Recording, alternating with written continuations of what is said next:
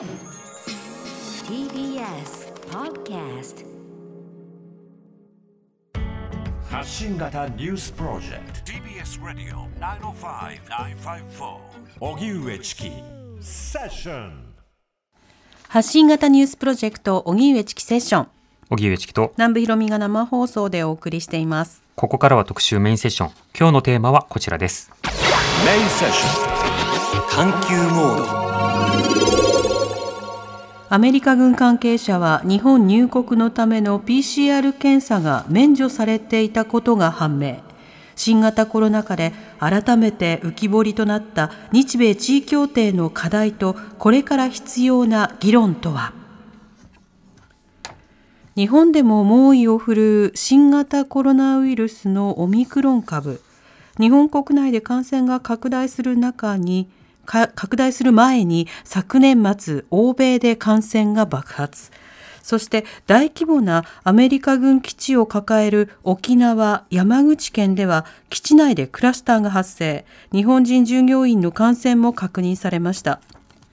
日本政府は公式にアメリカ軍基地が感染拡大の引き金となったことは認めていませんがアメリカ軍の基地内は日本の法令規則よりもアメリカの判断が優先されうる日米地位協定によって日本の水際対策が効かずオミクロン株が流行するきっかけになったとの指摘が出ています。実際に去年9月からアメリカ軍関係者は来日に先立つアメリカ出国時の PCR 検査を免除されていたことが判明。逆に日本からアメリカに出国する際には感染検査を実施していたことも明るみとなり不平等な扱いが鮮明となりました今日は改めて日米地位協定がどんな問題点を内包しているのかを抑え今後どのような議論につなげていく必要があるのか考えていきます。はい早速リスナーの方からメール一通紹介しましょう、はい、ラジオネームナステンさんからいただきましたメールありがとうございます。日米地位協定は戦後から今までどれほど日本がアメリカに従属的な立場のままであったかを最も象徴しているものだと思います。今回の米軍基地からのコロナ急拡大も含め沖縄の人々にどれほど無理な負担や困難を強いてきたことか今年はサンフランシスコ講和条約そして日米安全保障条約発効から70年沖縄の本土復帰から50年という節目の年。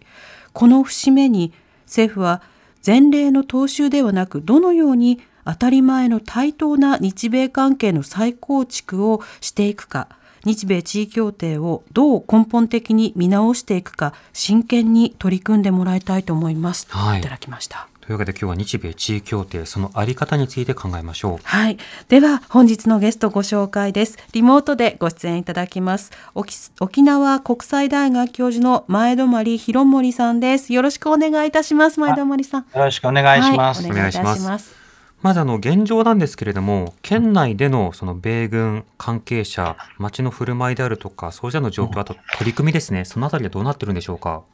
はい。あの、まあ、中協定の問題で言うとですね、今日あの、地元紙でも大騒ぎになってるんですけれども、沖縄タイム那覇軍港というですね、はい実はあの、お沖縄の那覇のですね、ど真ん中にある軍港なんですけども、はい長くあの、使われていなかったんですね。で、使われていなかったところに、昨日からですね、急にその、米軍が演習を始めてしまっているんですよ。はいこの演習がですね、あの武装兵がですね、オスプレイとか、ヘリコプターでその軍港に降り立って、うん。まあこれ、那覇空港すぐ近くなので、えー那覇に観光に来た方たちは降りるとですね、那覇に向かうときに左手の方に大きなあのお軍港が見えてくると思います。港ですね、フェンスに囲まれたところですけども、そこはもうあの、この、まあ、十数年も使われていなかったんですけども、うん。ここに急にですね、あの、訓練のためにオスプレイやですね、ヘリコプターが降り立って、そこから武装兵が降りてですね、えーまあ、展開をするという、うん。まあ、大騒ぎになってるんですね。はい。でこれ、なぜそういうことになってるかというと、おそらく、まあ、人道的なですね、救済のためのですね、えー訓練だと。いうふうに言っているんですけれども、まあ、見る限りにおいてはで、例えば中台危機、うん。これからあの台湾をあ中国が取りに来るんじゃないかという騒ぎになってますけども、はい。これに対応するためにですね、まあ昨年からあのドイツやですね、イギリス、それからフランスも含めて、今実はイギリスの空母とかですね、あのこのイージス艦のような、この軍艦が太平洋に集結してきてるような感じです。うん。でこれで、まあ、あの訓練を、合同訓練をしてですね、先週1万人ぐらいの規模で米軍はあの訓練してるんですけれども、はい。まあ、その訓練の一環であるかのような形で、これ、あの万が一そういう危機が起こったときにですね、空港とか港湾のそのエリアを封鎖して、武装兵がまあ警護しながら、逃げ遅れたアメリカ人を救,、まあ、救出をする、離脱させる、そういう訓練のような展開の仕方なんですね。うんうん。で、沖縄は、まあ、あのたくさんの基地ありますけども、こういうことをですね市街地の中で武装兵が動き回って、ええ奪還訓練をするというですね、まあ、そういうことが行われて、もう今、大騒ぎなんですよ。もう沖縄戦場になったかというぐらいの、まあ大変な状況であるんですあるんですけども、うん。こういったことも含めて、実は日米地位協定で提供されている施設、はい。この施設の中で、こういう訓練が行われるということになってるんですね。うん。それだけ人が集まってくるとなると、どうせ当然、そのコロナ禍ですから、その感染拡大などにも心配があるわけですけれども、その点はどうでしょうか？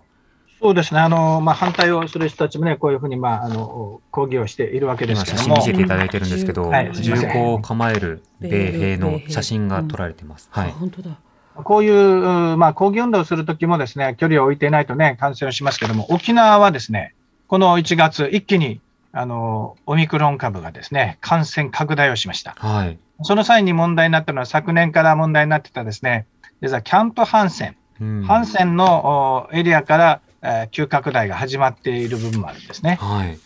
で、これはあの先ほどお番組冒頭にも紹介されていましたけれども、実は米米兵たちはですね、まあ、米軍軍属家族は地位協定、この地位協定のこの、まあ、機密文書がありますけど、この中にも書かれてますけれども、うんうん実は地位協定のですね9条で、この出入国にあたってはですね、えーこのお検疫をですね、えー含めて入国管理をね、免除されてるんですね。うん。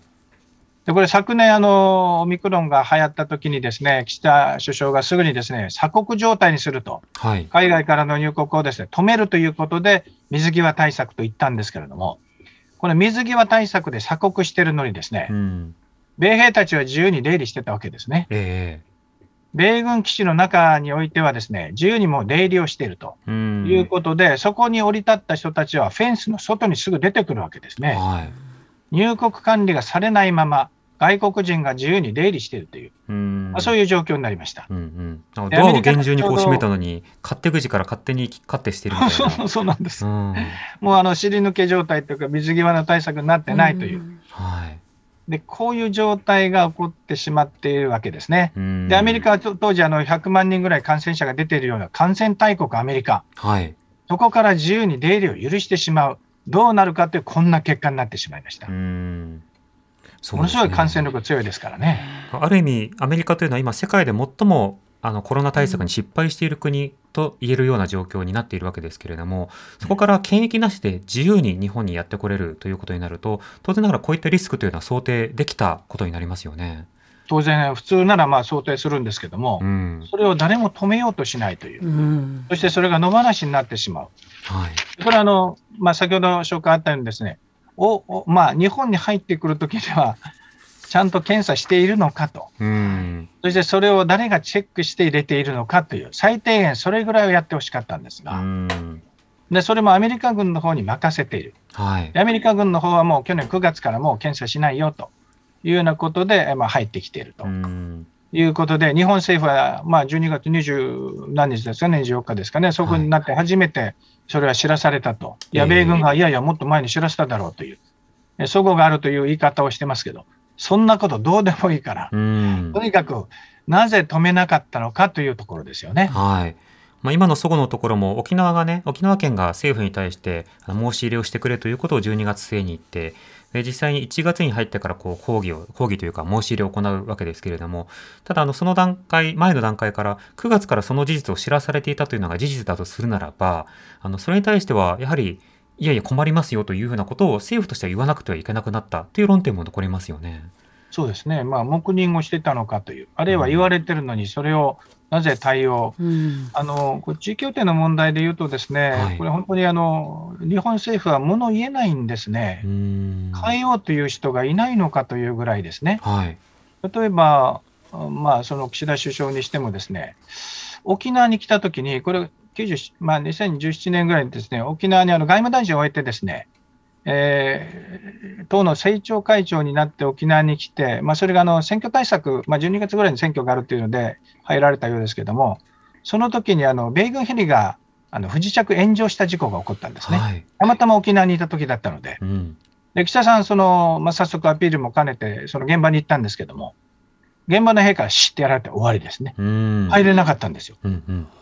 それで、これはもう誠に遺憾であるということええで、最高司令官の四軍調整官を読んでですね、えー申し入れしようとしたら、忙しいって言って断られてるんですよ。うん。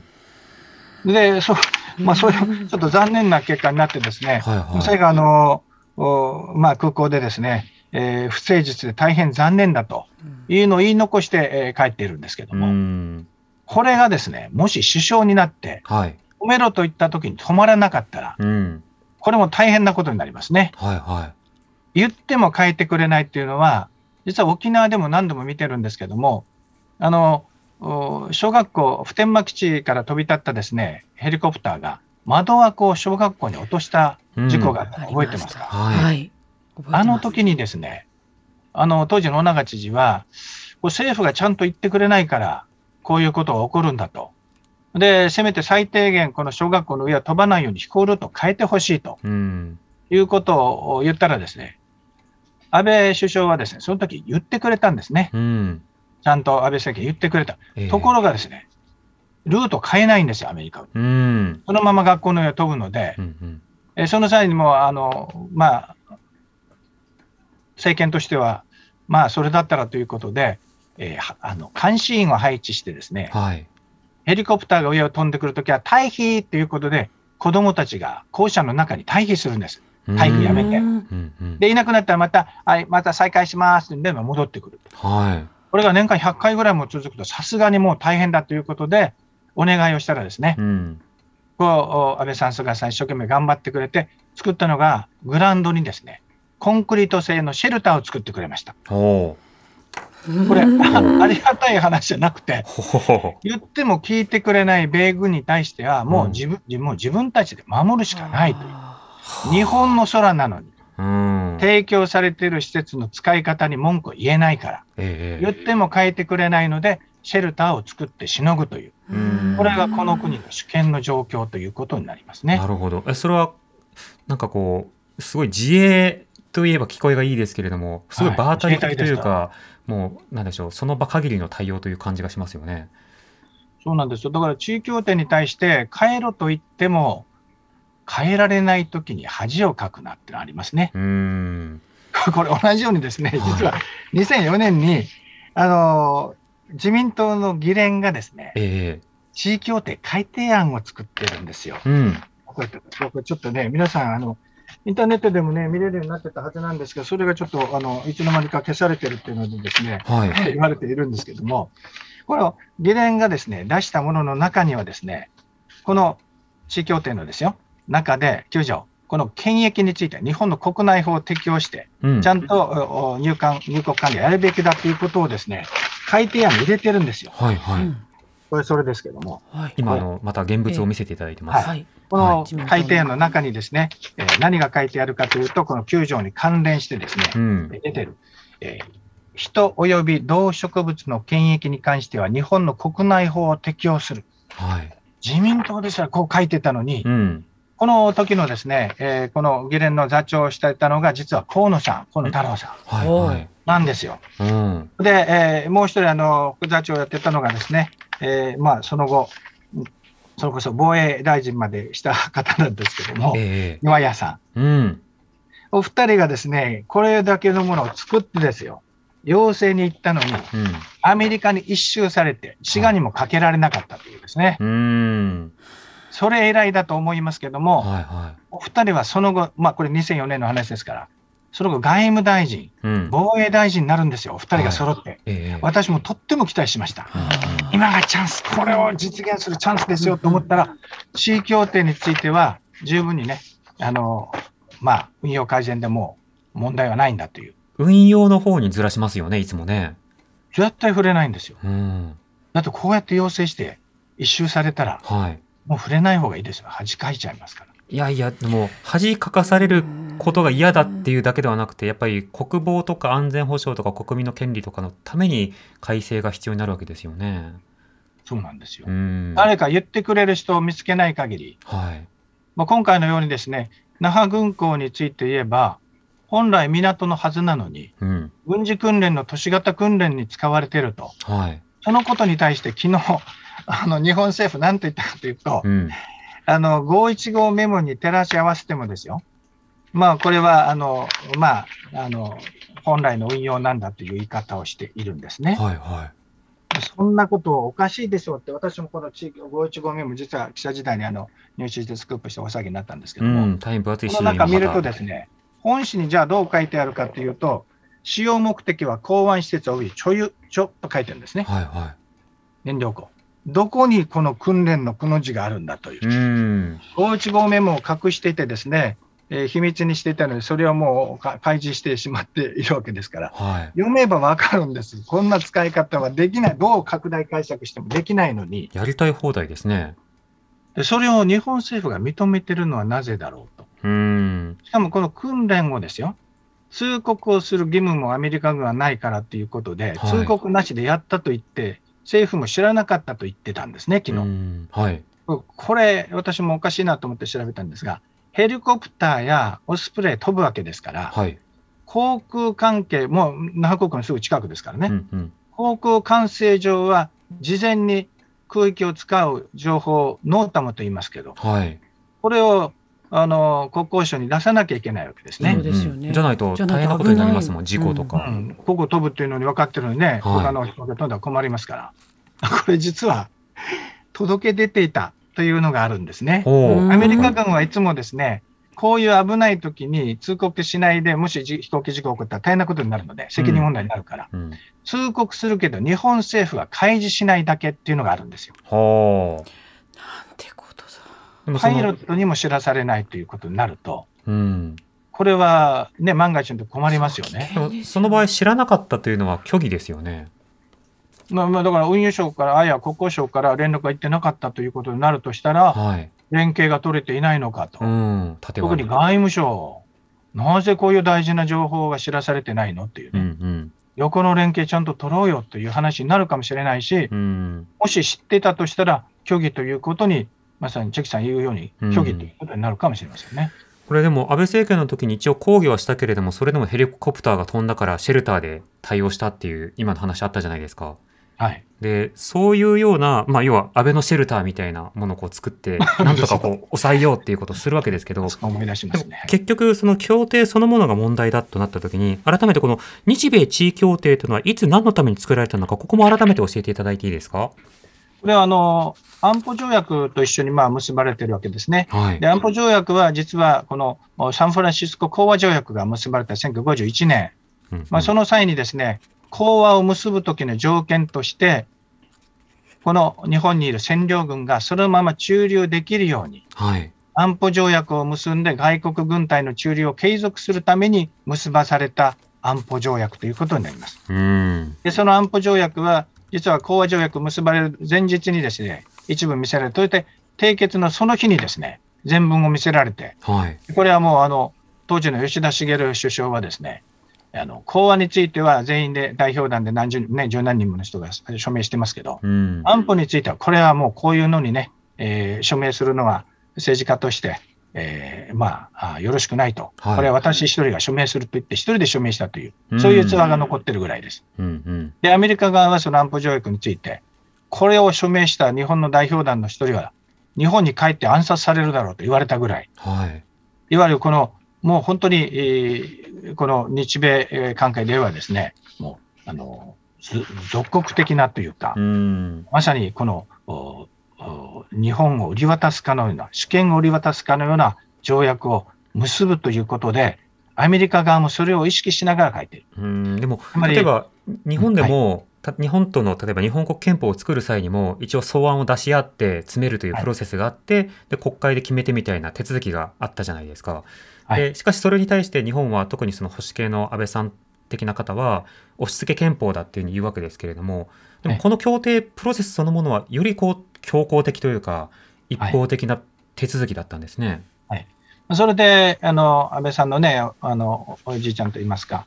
えー岸さんはこれに対してはね、安保をまあ改定をするという、60年にも安保改定をされていますけども、はい。その際にですね、えーまあ、安保条約が結ばれたときに、えーこのお駐留する米軍のですね、地位と権利を定めたものが、この行政協定として結ばれるんですね。はい。この行政協定が60年安保の時に改定をされて、地位協定という名前に変わっていきました。うんうん。それはほぼあの行政協定を継承する形で結ばれていますけれども、うんまあ、この中身を見るとですね、えー例えば本当にもう主権がですね、侵害されてしまう。はい。国内なのに日本の領土、領空、領海内において、日本の主権が行使できないエリアがあるという、うん。えーそういう人たちがいるという、うんうんまあ、そういう、まあ、当時で言えばですね、帰国法原理と言いますけれども、はい。アメリカの旗の下で、アメリカのお人たちは、海外どこに行ってもアメリカの法律が適用されて、うんその国の法律は適用されないという帰国法原理っていうのがあります。はい旗の国の原理。うんうんでこれはもうアメリカ軍も今も否定してますけれども、そんなのはもう昔の話で、今は領域主権論。豪に行っては豪に従えと、その国に行ってはその国の法律に従いなさいというふうにアメリカも変えているのに、うん。日本だけがですね、はい。まだ領域主権論でアメリカの人たちには、アメリカ軍には、日本の法律は適用できないと、ずーっと言ってきたんですね。なるほど。でもこれがまず、あの、まあ、これ沖縄県が調べたやつですけども、はい。こういうあのものをですね、本当にそうかと調べてみたら、ドイツ、イタリア、ベルギー、イギリスなんかではですね、もうあの自国法をですね適用するのが当たり前という、国内、原則法はもう国内の国内法をまあ適用すると、うんアメリカ軍であっても。変わってる。これに従ってやりなさいということで、訓練の際にも航空法を守りなさいと、低空飛行をやめようと言ったり、えーそれから事故が起こったときには、捜査機関は当然、その国の捜査機関が、第三者機関が入ると。うんとか、日本だけは、アメリカ軍が事故を起こしても、アメリカ軍が調査、捜査するんですよ。うん。これまであの事件や事故を起こしたときに、アメリカ軍でやりますからということで、日本がこう例えば消防なども含めてあの触らないでってされてきましたけれども、はい今回のコロナでそれが検疫などにも適用されるんだということをまざまざと知らされましたね。そうなんですよ。で、検疫で本当に大丈夫かということも確認ししようともしないわけですよね。はい。だから広がってしまうということになっちゃうんですね。これあのなぜ他の国ができて日本はこうした一方的な協定になるのか、そしてなぜその協定を変えられないのか、ここはいかがでしょうか？これまで何度もチャレンジしたけどもダメだったからもうやらないっていうのが多分政権だと思いますよね。うん。で、これはあの例えばイタリアの場合もですね、あのゴンドラ、まああのまあ、ロープウェイあの低空飛行訓練の米軍機が切ってですね、はい。大変な犠牲が起こってしまったと、犠牲者が出た。うんまあそこで、えー交渉してですね、訓練はあイタリア政府にちゃんと申請をしろと。はいでイタリア軍も管理した中でやれと。これは、あの、いわゆるもう命令に近い形ですね。うん交渉でも何でもない。これはイタリアの空はイタリアのものだから、イタリアに従えという。はいまあ、そういうことを言ったらもう訓練ほぼなくなってしまったんですけども、うん。日本はなぜそういう主張ができないのかっていう問題ですね。で低空飛行訓練があの行われているのは当たり前ですけども、うん。で言えない理由、例えばこの、実はあの関係性で言うとですね、ドイツとかイタリアとかですね、はい。はあの NATO 軍なんですね。NATO として、えーこの全体でこの協定をアメリカと結んでいる。ああ。これに対して、えー日本はですね、えー単独で結んでる。いわゆる組合に入っている組合員はね、あの社長と交渉できるけれども、はいはい。組合に入ってないと一人でやるとですね、ちょっと立場弱いのかなという。でもじゃあ韓国の場合はどうなんですか、韓国も国民が厳しいんですよ。物言えない政権に対しては変えるよと。は背中を押してくる。イタリアもですね、変えないなら政権変えてもいいんだよと脅してくるわけですあ。なねる。ほど。立ち上がる。政権失うよりは、それは頑張ってあ他国と交渉した方がいいに決まっていますよねう。ん。日本は大丈夫です。安心してください。誰も言いませんから、国民は。むしろ物言う沖縄静かにしたまえみたいな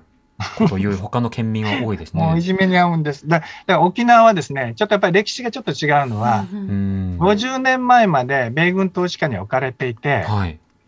日本国憲法の庇護のもとへ、もうあの自動車で引き殺されても裁判をしても無罪にされてしまうと、うんあるいは裁判権もアメリカが持ってると、おかしいでしょうと、あるいはまあ自治もできないと、あ傀儡でですねやらされてる、まあ、それだったら自治とですねこういう司法、立法、行政を取り戻すんだっていうことで、あの日本国憲法のもとに行けば、それが保障されるからということで、復帰運動っていうのをやったわけですね。うんですから、まあ、沖縄47都道府県の中で唯一、この憲法を自分たちの力で奪い取ったというのが、やっぱり歴史の中で違うと思いますね。はいで、その中で言うと、やっぱりその、お奪い取るものだっていう権利は、うん与えられるものではなく、奪い取るもの。うんうんだから、失わないように常に、奪われないように奪い取っていくという、うんうんまあ、そういう行動が出てくるんだと思いますね。なるほど。そうした中で、その現在の日本国憲法のもとに、当然沖縄もあるわけですが、そしてまあと当然今回山口や他の自治体などでも、はいオミクロンの染み出しというのがありましたけれども、やはりその日米地位協定があると、沖縄以外でも様々な問題が生じるということになってしまいましたね。あもうすでに生じてるわけですよ。うん。広島も、それこそあの安倍さんの地元の山口もですね、はい岩国から染み出しただろうというところで言うとですね、やっぱり基地の関係で言うと、これだけ感染大国アメリカとですよ、うん。フェンス1枚隔ててるということは、フェンスは飛沫を防げませんから、はい。飛んでくるわけですね。うん。それからこれもあの基地の司令官によっても違いますけれども、この基地司令官っていうのは、あの軍隊の司令官とですね基地のあのこの不動産を管理しているようなこの管理人だと思えばいいと思いますけど、うんその司令官たちが基地内で感染する、ね、えー状況が出てきたので、集団で混乱するのを禁止したわけですね。うん飲食禁止。ところがフェンスの外では禁止してないんですよ。そのダブルスタンダードというかね、ねその二重基準、まあ当然アメリカ中心という一重基準でもあるわけですが、そのあたりのその結果、そしてどう変えればいいのか、前戸町さん5時台に伺わせてください。はい。まもなく5時になります。TBS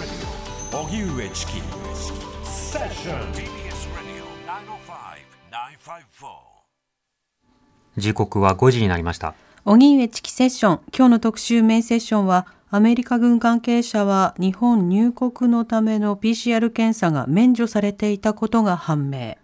新型コロナ禍で改めて浮き彫りとなった日米地位協定の課題とこれから必要な議論とはというテーマで沖縄国際大学教授の前泊博盛さんにリモートでお話を伺っています。前泊さん引き続きよろしくお願いいたしますよろしくお願いします。お願いします。さて、あの、日本に来るときは PCR 検査不要。でも出ていくときは、つまりアメリカに帰るときは検査をして帰ってきてくださいと言われる。あるいは、その、先ほど前友さん最後にお話しいただいたように、その、基地の中で、まあ、例えば言うならば密になるなというようなルールを設けたりしたんだけれども、でも基地の外ではそうしたのルールが適用されないという、まあ、こういったような問題がある。つまりこれは日本が相当軽視されているという実情が浮き彫りになってますね。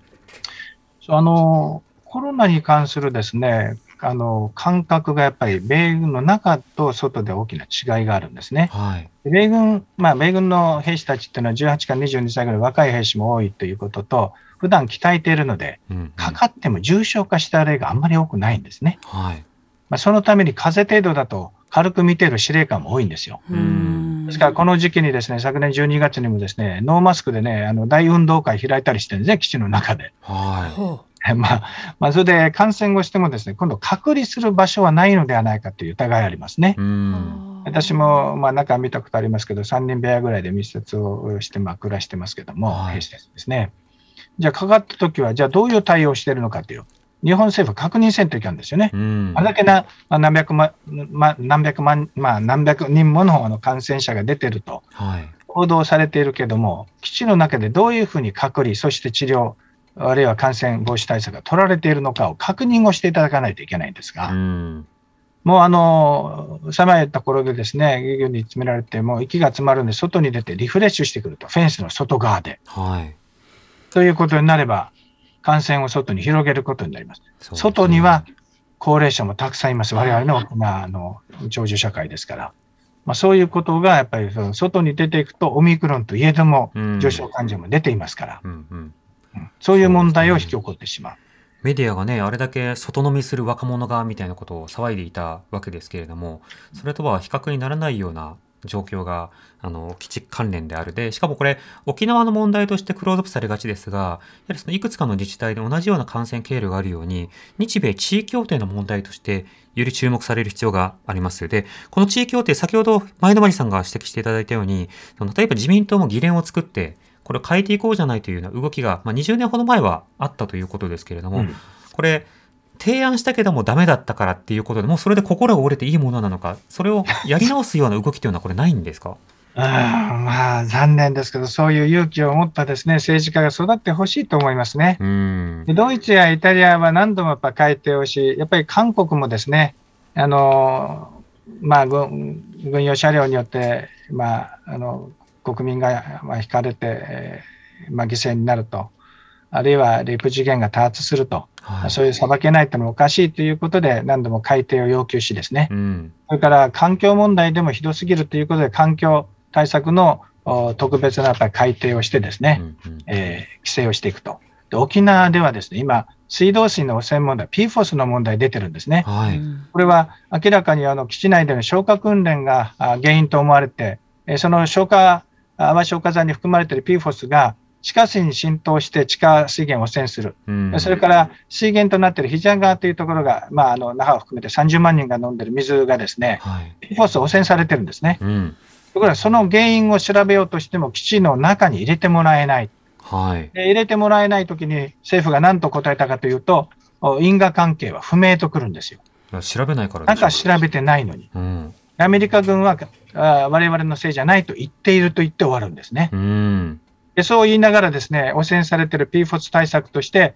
活性炭をですね、こまめに変えて、多少は除去できるのでっていう話になったら、その活性炭の費用は自衛隊というか、まあ、防衛省が出したりするんですよ。はい。因果関係がないのになぜ出すのっていう不思議な状況ですけど、うん。こういう水の問題は深刻な状況であるにもかかわらず、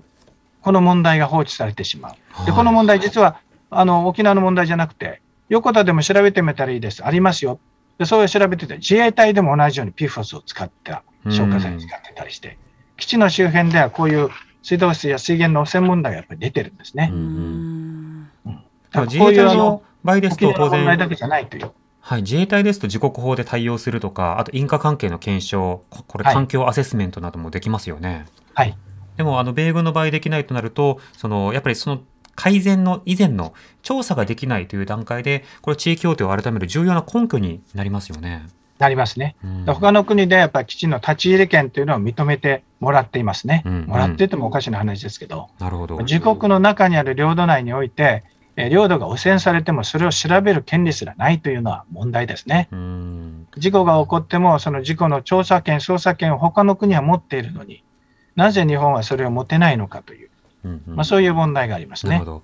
まあ、そういう意味では、あの、の講和条約結ばれたけれども、まだ占領状態にあるんじゃないかという言われるのはそういうところですね。うんイタリアの場合は、その、まあ、NATO など周辺国とともに、まあ、共同で申し立てを行うことができ、韓国の場合だともう世論が非常に盛り上がったので、交渉をしなくてはいけないという状況までになったということですけど、はいただ日本も例えば韓国などと、まあ、組合的なものを作るのか、それともその世論を後押しされたような形で、えー、様々な交渉に臨むのか、これどちらかが必要になるということですか？